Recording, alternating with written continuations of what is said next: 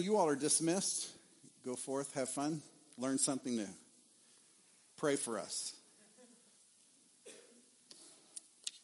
And for the rest of us, we're going to be continuing a little study that we started a few weeks ago called Uncomfortable Truths. And as we have be, been uh, turning the pages on these chapters, we have talked about such things as spiritual dehydration We've talked about spiritual constipation. We've talked about, um, what was last week? Oh, spiritual pomposity. Very important message. Today we're going to be looking at a message called spiritually tethered. And this is an uncomfortable truth that uh, I, I think is very important for us to struggle with today. So, spiritually tethered. And uh, we're going to look at uh, several different verses. We're going to look at the Second Timothy chapter 3, Luke chapter 10, and we're just going to talk about uh, what this means and how, how I'm perceiving these things. Uh, let me back up a little bit and tell you this. Uh, Kathy Court gave, she didn't give it to me, she let me borrow a book by Charles Kraft that has been very instrumental, and it has to do with the authority that Christ gives us to do his work for him in this world. And uh, I had been thinking about some of the principles of this book, but when I got the book and I read through the introduction in the first chapter, it just started clicking. And I thought, this guy has like a better mind than mine because he's been thinking about similar things, but he put it together in such a succinct way that it makes sense. And so that's where this concept of tethering is coming from. Now, I remember as a child playing tetherball. You, did you all ever play tetherball? It's a ball like a volleyball that's attached to a pole that has a, a, a, rope that attaches the two, and you smack the ball and it goes around the, the pole. You remember? The interesting thing about a tether ball, if you really think about it, a tether ball only has the ability to travel as far as that rope is that attaches it to the pole. So that is what makes the game uh, plausible. It's also what makes the game miserable because of the limitations that that tether pole and that rope have upon that ball. Now, here's the thing how I'm looking at this attaching to our message today.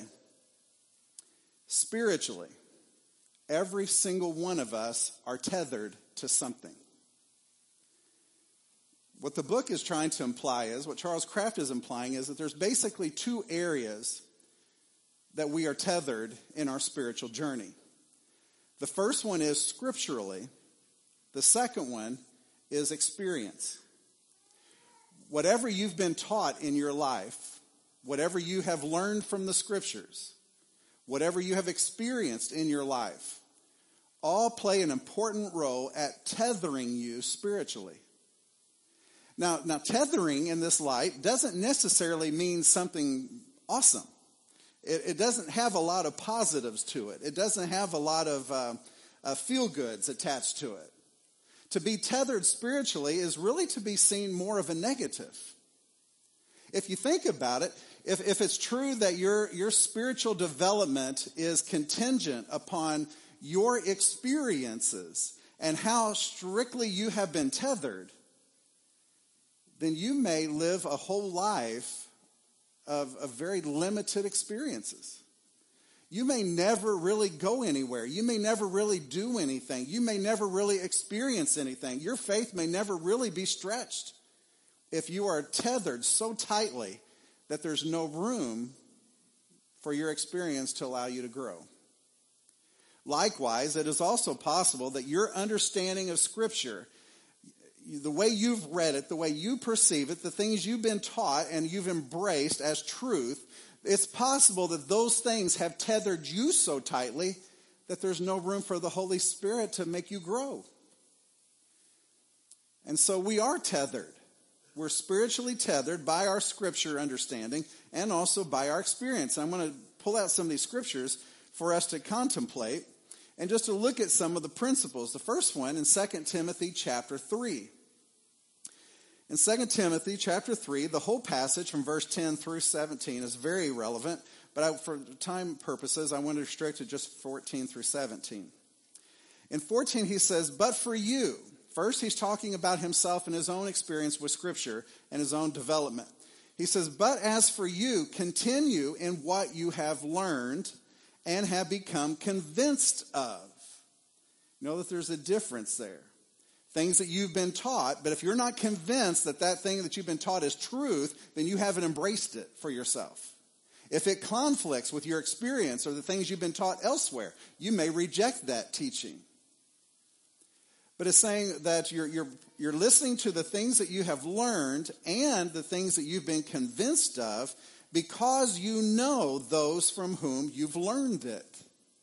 So, because you have respected certain teachers and you have embraced certain ideologies, that has been allowed to, to basically transform you into who you are. But now your understanding of Scripture is basically contingent upon that one or two people.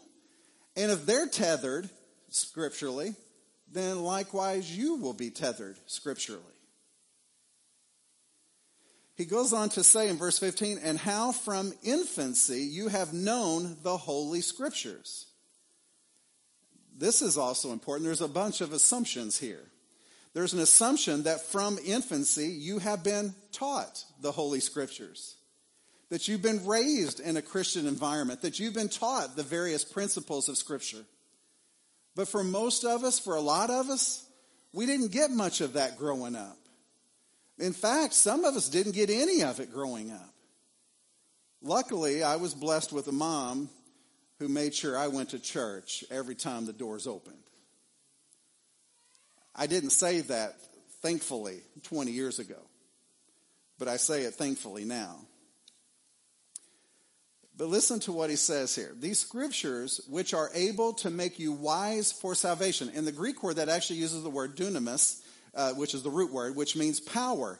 And it says that these holy scriptures, which have the power to make you wise for salvation through faith in Jesus Christ. These scriptures are highly relevant to every single human being in this world because they have the power to open your eyes and to open your heart to receive Jesus Christ himself. These scriptures have that ability. I have a picture. I wish I could have brought it. It's on my Facebook. You can go look at it later. But it's a picture of, of a sheet of the word of the Bible, and it says uh, it has a girl standing in front of it, and the scriptures are wrapping its arms around her. And the quote underneath says, "Only the Bible has this ability to just wrap its arms around you and comfort you and squeeze you and, and bring you to the point of salvation. Scriptures are so important, but here's the thing it says in verse 16. I want to focus on one word, three letters. All scripture is God breathed. All scripture. Most of us have been taught in this world to focus on this verse, this verse, this verse. Don't worry about this one. That one has nothing to do with us. Uh, don't worry about this one this pertains to the Jews. Don't worry about this Old Testament because this is about Judaism uh, 2,000 years ago. So just ignore that. Focus on just the four Gospels. That's all you need to know. No, that's not what the Bible says. It says that all scripture is useful. All scripture is beneficial. All scripture breathes life into. All scripture has the ability to wrap its arms around you and draw you in to the point of salvation. Scripture does that, not pastors. Scripture does that, not teachers. With the help of the Holy Spirit, you read this book and you're like, it doesn't make sense. It doesn't make sense. Well, read it again. Uh, okay, well, maybe that sentence makes sense. Read it again. Okay, now I understand the whole chapter. Because the Holy Spirit has been teaching you and guiding you. And then you use teachers and preachers to kind of help guide you to make sure you're on the right track. That's our job as elders, is to help you to get on the right track. You know, a phrase that's been sticking out in my head, and I heard this in a song this weekend, is it goes to uh, along the lines of using shame and guilt to bring people to church. And, and that is such an insult, but it's also a conviction. That sometimes it seems like we're using shame and guilt to make you more applicable in the church or more uh, helpful in the church. Whenever we need people to serve on committees, don't we to some degree use shame and guilt? Well, I guess I'll have to do that committee also. Nobody else wants to do it, right? So I guess I'll end up doing that. And next week I'm going to start playing piano. Don't we do that kind of stuff? All scripture is God breathed and is useful for teaching, rebuking, correcting, and training in righteousness. All scripture is useful for these things. And just as a side note, uh, because when I was a kid, I never understood the difference between rebuking and correcting. Correcting is when you pull somebody aside and you say, oh, by the way, the thing you said earlier in Sunday school, it's not completely true. It was actually Saul who was converted to Paul, not John turned into Peter, you know, something like that. That would be correcting. Rebuking is when somebody says something really off the wall, like, like uh, when Peter says, no, I would die for you. And he rebuked him and said, get behind me, Satan. Rebuking is a sharp uh, criticism and, and a verbal, almost an attack. It's, it's a wall saying, no, this is not tolerable. You're not going to act this way. Get behind me. You're not going to let this teaching be, be made known in this place. And then again, it's so that the man of God may be perfectly or thoroughly equipped for every good work. So the point of this is many of us are scripturally tethered because we haven't adequately spent time studying the Word. We really just don't know our Bible well enough. And if you really don't know your Bible, it's not going to serve you very well in this world for the purposes of teaching, rebuking, correcting, and training. We'll come back to that in a minute. The second element is tethered by experience. This comes from Luke chapter 10, verses 17 through 24. I'm not going to look at all of it because of time, but we are going to look at some. In verse 17, it says, The 72 returned. These are 72 people that Jesus appointed in verse 1, and he sent them out two by two into the world, and he, uh, he told them, This is how you're to go about. But 72 people, followers of his, that he sent out to do his work. And in verse 17, they, when they returned with joy, they said to him, Lord, even the demons submit to us in your name. Now I want to stop there just for a minute. Jesus in chapter 10 has given them authority to do this. He has commissioned them. He has sent them in his name and in his purposes. He has sent them to do this particular task. And when these 72 went out and did what he told them, they came back excited and filled with joy because they were shocked at what happened. Even the demons submit to us in your name. My, my question is this if they had never gone when they were sent, would they have had the same experience? If they had not gone to where the demons hid, would they have ever experienced that teaching on their own? Of course not. So not only do we need to be a people that become cognizant of how closely tethered we are by scripture, by scripture, but we also need to understand how closely tethered we are by our own experiences until you've ever gone to a third world country and done mission work and seen the faces of crying babies that have the little uh, uh, pot belly because they're so starved to death, until you've held somebody dying in your arms, you don't know what that stuff's like. You don't know what it's like to be in the presence of a dying person and just pray with them and see a peace come over them. You don't know what it's like to see them when they die and they pass from this life into the next, to see them with their hands stretched out thinking like, like they're embracing somebody coming to get them. Until you've seen that, you haven't experienced anything. Well, how do we have those experiences? You get them by going.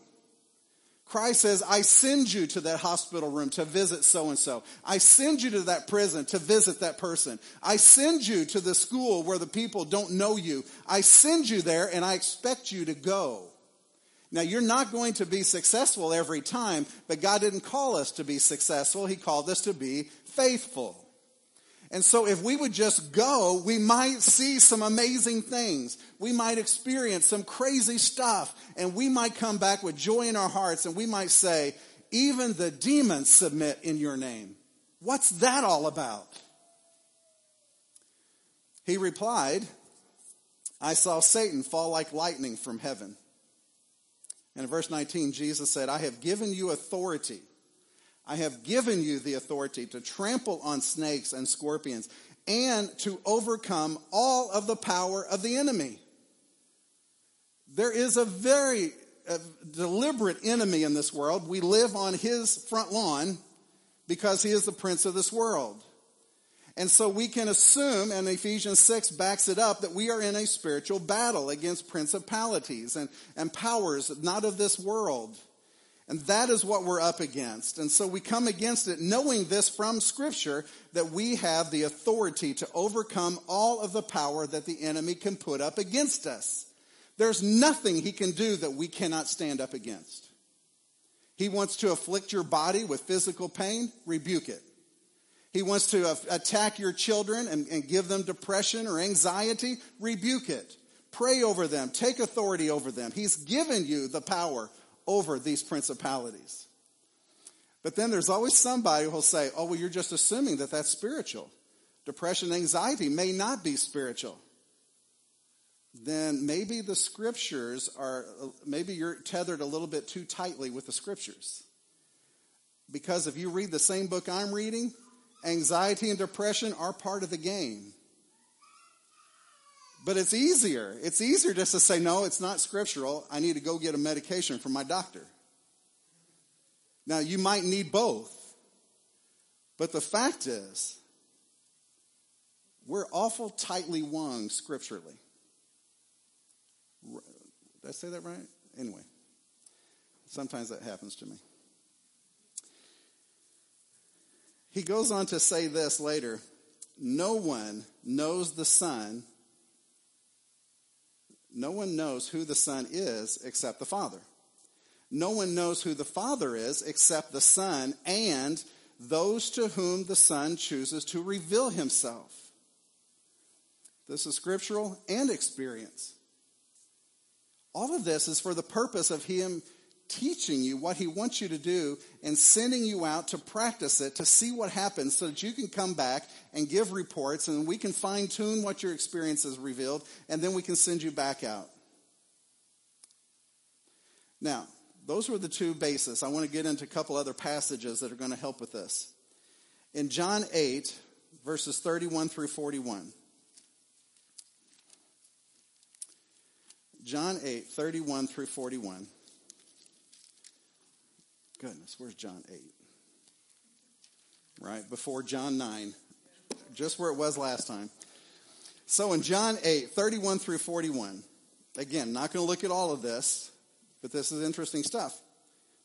To the Jews who had believed him, Jesus said, remember, these are Jews who had believed in him. If you hold on to my teaching, then you are really my disciples. Then you will know the truth, and the truth will set you free. But they answered him because they were confused and didn't understand what he was saying. We are Abraham's descendants. We've never been slaves of anyone. How can you say that we shall be set free? Their understanding of scriptures has limited their being able to enjoy life and to the fullest. And they're still in bondage. They're still, they're still tied up and tethered too tightly. And so Jesus has to teach them. He tells them in verse 34, I tell you the truth, everyone who sins is a slave to sin. Now, a slave has no permanent place in the family, but a son belongs to it forever. So, if the son sets you free, you will be free indeed. I know you are Abram's descendants, but yet you're ready to kill me because you have no room for my word. You have no room for my teaching. I'm telling you that what I have seen in the Father's presence, and you do not, or you do what you have heard from your father. So there is a huge disconnect. There's a disconnect because they're following traditional teachings and traditional understanding of scripture that they have been taught for years and years and years. But the problem is, is that when Jesus came onto the scene and said, I am the Messiah sent by God to redeem a fallen world, they said, you're not our Messiah. They've been taught incorrectly. They've embraced the lies. They've embraced the, the, the fallacies. And, and it's because they didn't have an understanding of Scripture in their own right. They had no ability to challenge the teaching they had been receiving for years and years and years. A teaching that was skewed by Pharisaic, Sadducees, and Sanhedrin uh, principles because they wanted to protect what they had in common. And they loved the power and the control of the Jewish church. It wasn't about bringing people to faith, it was about protecting the status quo for the church leaders. So Jesus had to reconstruct their teaching. And he says in 30, I'm telling you what I have seen in the Father's presence, and you do what you have heard from your Father. And then they go on to say, or he goes on to say, Do the things Abraham did.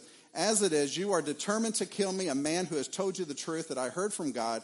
Abraham did not do such things. You are doing the things your own father does. Then he goes into the teaching about the devil. So, so here, here's the principle here. We are tethered by Scripture, we're tethered by experience, and because of the two, we can't really get out there in the, in the shadows and really do ministry the way God intended us to do it because we limit ourselves with what we know about Scripture and what we've experienced. My job all of us elders, our job is to get you out into the world and teach you how to get your hands dirty so that when you're presented with these different outside influences, you'll be able to come back to the scripture and say, wow, this is what I learned. This is what I experienced. And we can say, good job. Now, now this is what ministry is all about. Let us help you. Let's send you somewhere else now. Let's send you to some other mission field. Let's send you on some other project or some other calling. Getting off track. Got one more. Matthew 28, 16 through 20. Many of you will know this by the Great Commission.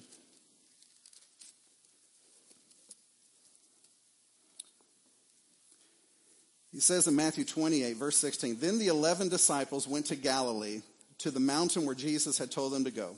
And when they saw him, they worshiped him, but some doubted. How could anybody doubt when Jesus died on the cross, raised from the dead, and now here he is standing among you? How could anyone doubt? But if you read John chapter 21, Timothy, his, uh, Thomas, his own uh, disciple, doubted him because he didn't have the same experience that John and Peter did with him.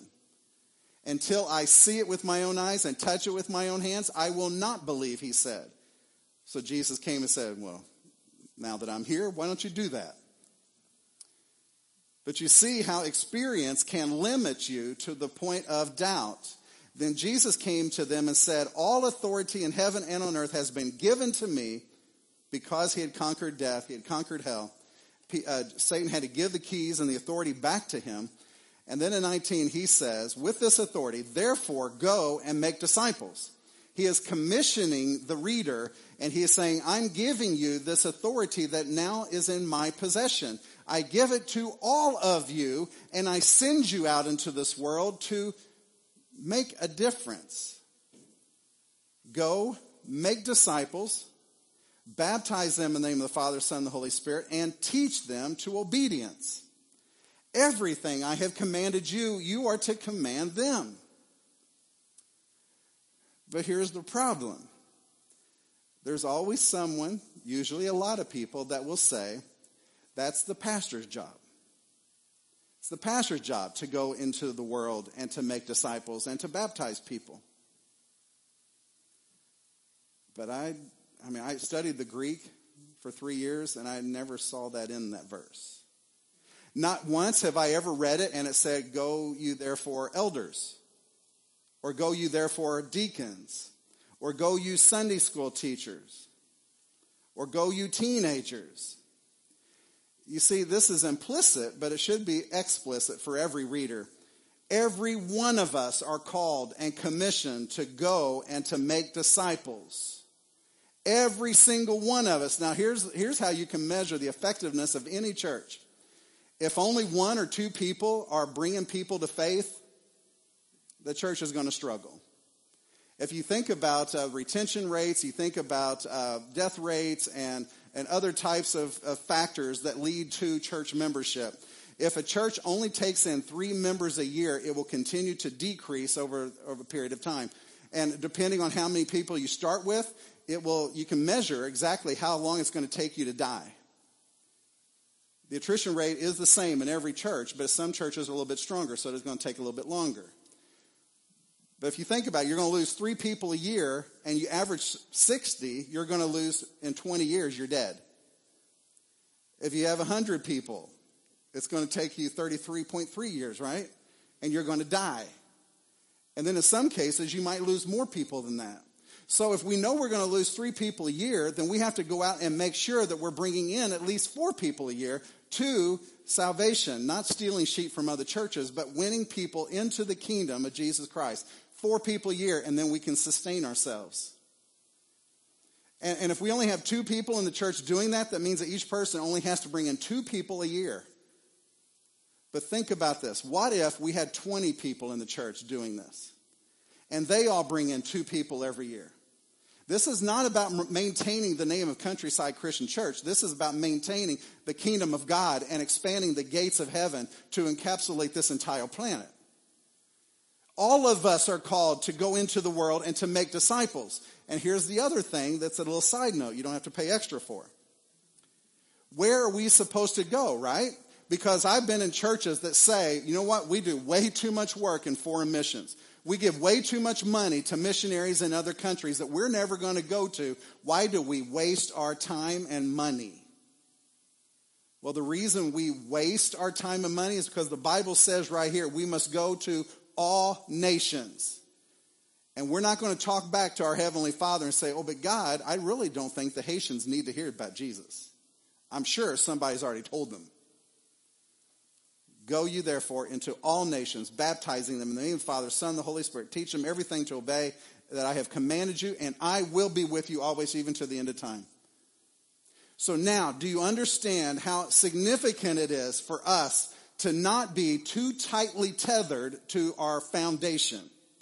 If we don't have enough scripture to match up with our ministry, then we need to expand our scripture base if we don't have enough experience to, to make sense of all of the scripture that we know or the things that we've been taught, then we're going to just basically squander it. We're going to miss a lot of opportunities. So what I want to challenge you today is, is that somehow, some way you learn to sever that rope. It's going to change the way you play the game forever, but you're going to have to sever the rope because we have a dying world all around us that's screaming and crying for help, and nobody's going. Nobody's interested. Nobody wants to help. We're so busy playing games and, and, and dating and getting jobs and playing on the river and playing golf. We just don't have time for all this nonsense, right? Now, here's a quick analogy to put this all together. Let's say you're walking down the street. You and your wife are on, a, on an evening walk along the, the river like Paige and I did the other night. And let's say you come up to a house that's on fire and you see children up in the window and they're screaming, they can't get out, they're trapped by the fire, and you just stand there and you're like, oh, give me the camera. Let's take, let's take some pictures of that. And, and you're like, what, what do you want me to do? I don't have a ladder. And they're up there screaming and crying for help, and you're like, I'm sorry, I'm not a fireman. I'm not a fireman. You're going to have to call somebody else you might as well look at those children in the window and say, you know what? You can just go ahead and go to hell because I don't care. I'm too busy. I don't care.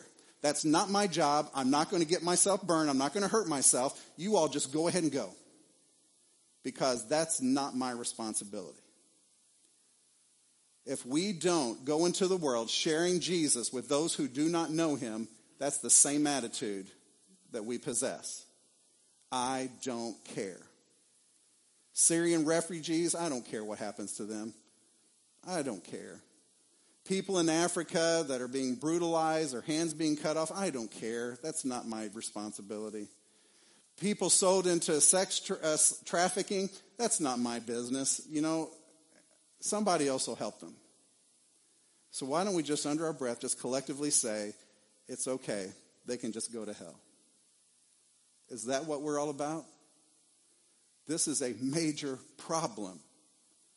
A major problem. We have kids that come into our home on a regular basis. I'm, I'm, I'm not talking about just us, you guys do. You have people that come into your house on a regular basis that do not know the Lord. They think they do, but they're so tethered scripturally that they've got it wrong. And we do nothing about it. We're like, well, but they're good people. They're good people. Well, that doesn't jive with scripture either. We, we just, we're, we're, we're all a mess, you know it? And, and I'm the ringleader of this mess because I'm no better than you are. The, the problem is, is that I hear the cries for help, obviously more than you do, and it keeps me awake at night. And I, I can't I can't breathe sometimes because I hear it and I see it, and, and I don't know what I can do to fix it. Um, so all I can do is do my best to pray that God will raise up a field of harvesters because He's the Lord of the harvest. He knows what the needs are. He will raise up people. I don't know who they are. Every time I think, okay, this is one that I know the Lord is raising up, then I'm like, oh, I'm sorry, you're not the one. Um, happens all the time. Anyway, let's pray. We need help. Gracious Father, I pray as, as I guess as the ringleader, I pray on behalf of all of the elders and deacons that you'll forgive us of the areas that we've dropped the ball. I pray that you'll forgive all of us at times when we have acted like we really don't care. I pray that you'll somehow change our heart and convict us so that we'll be different.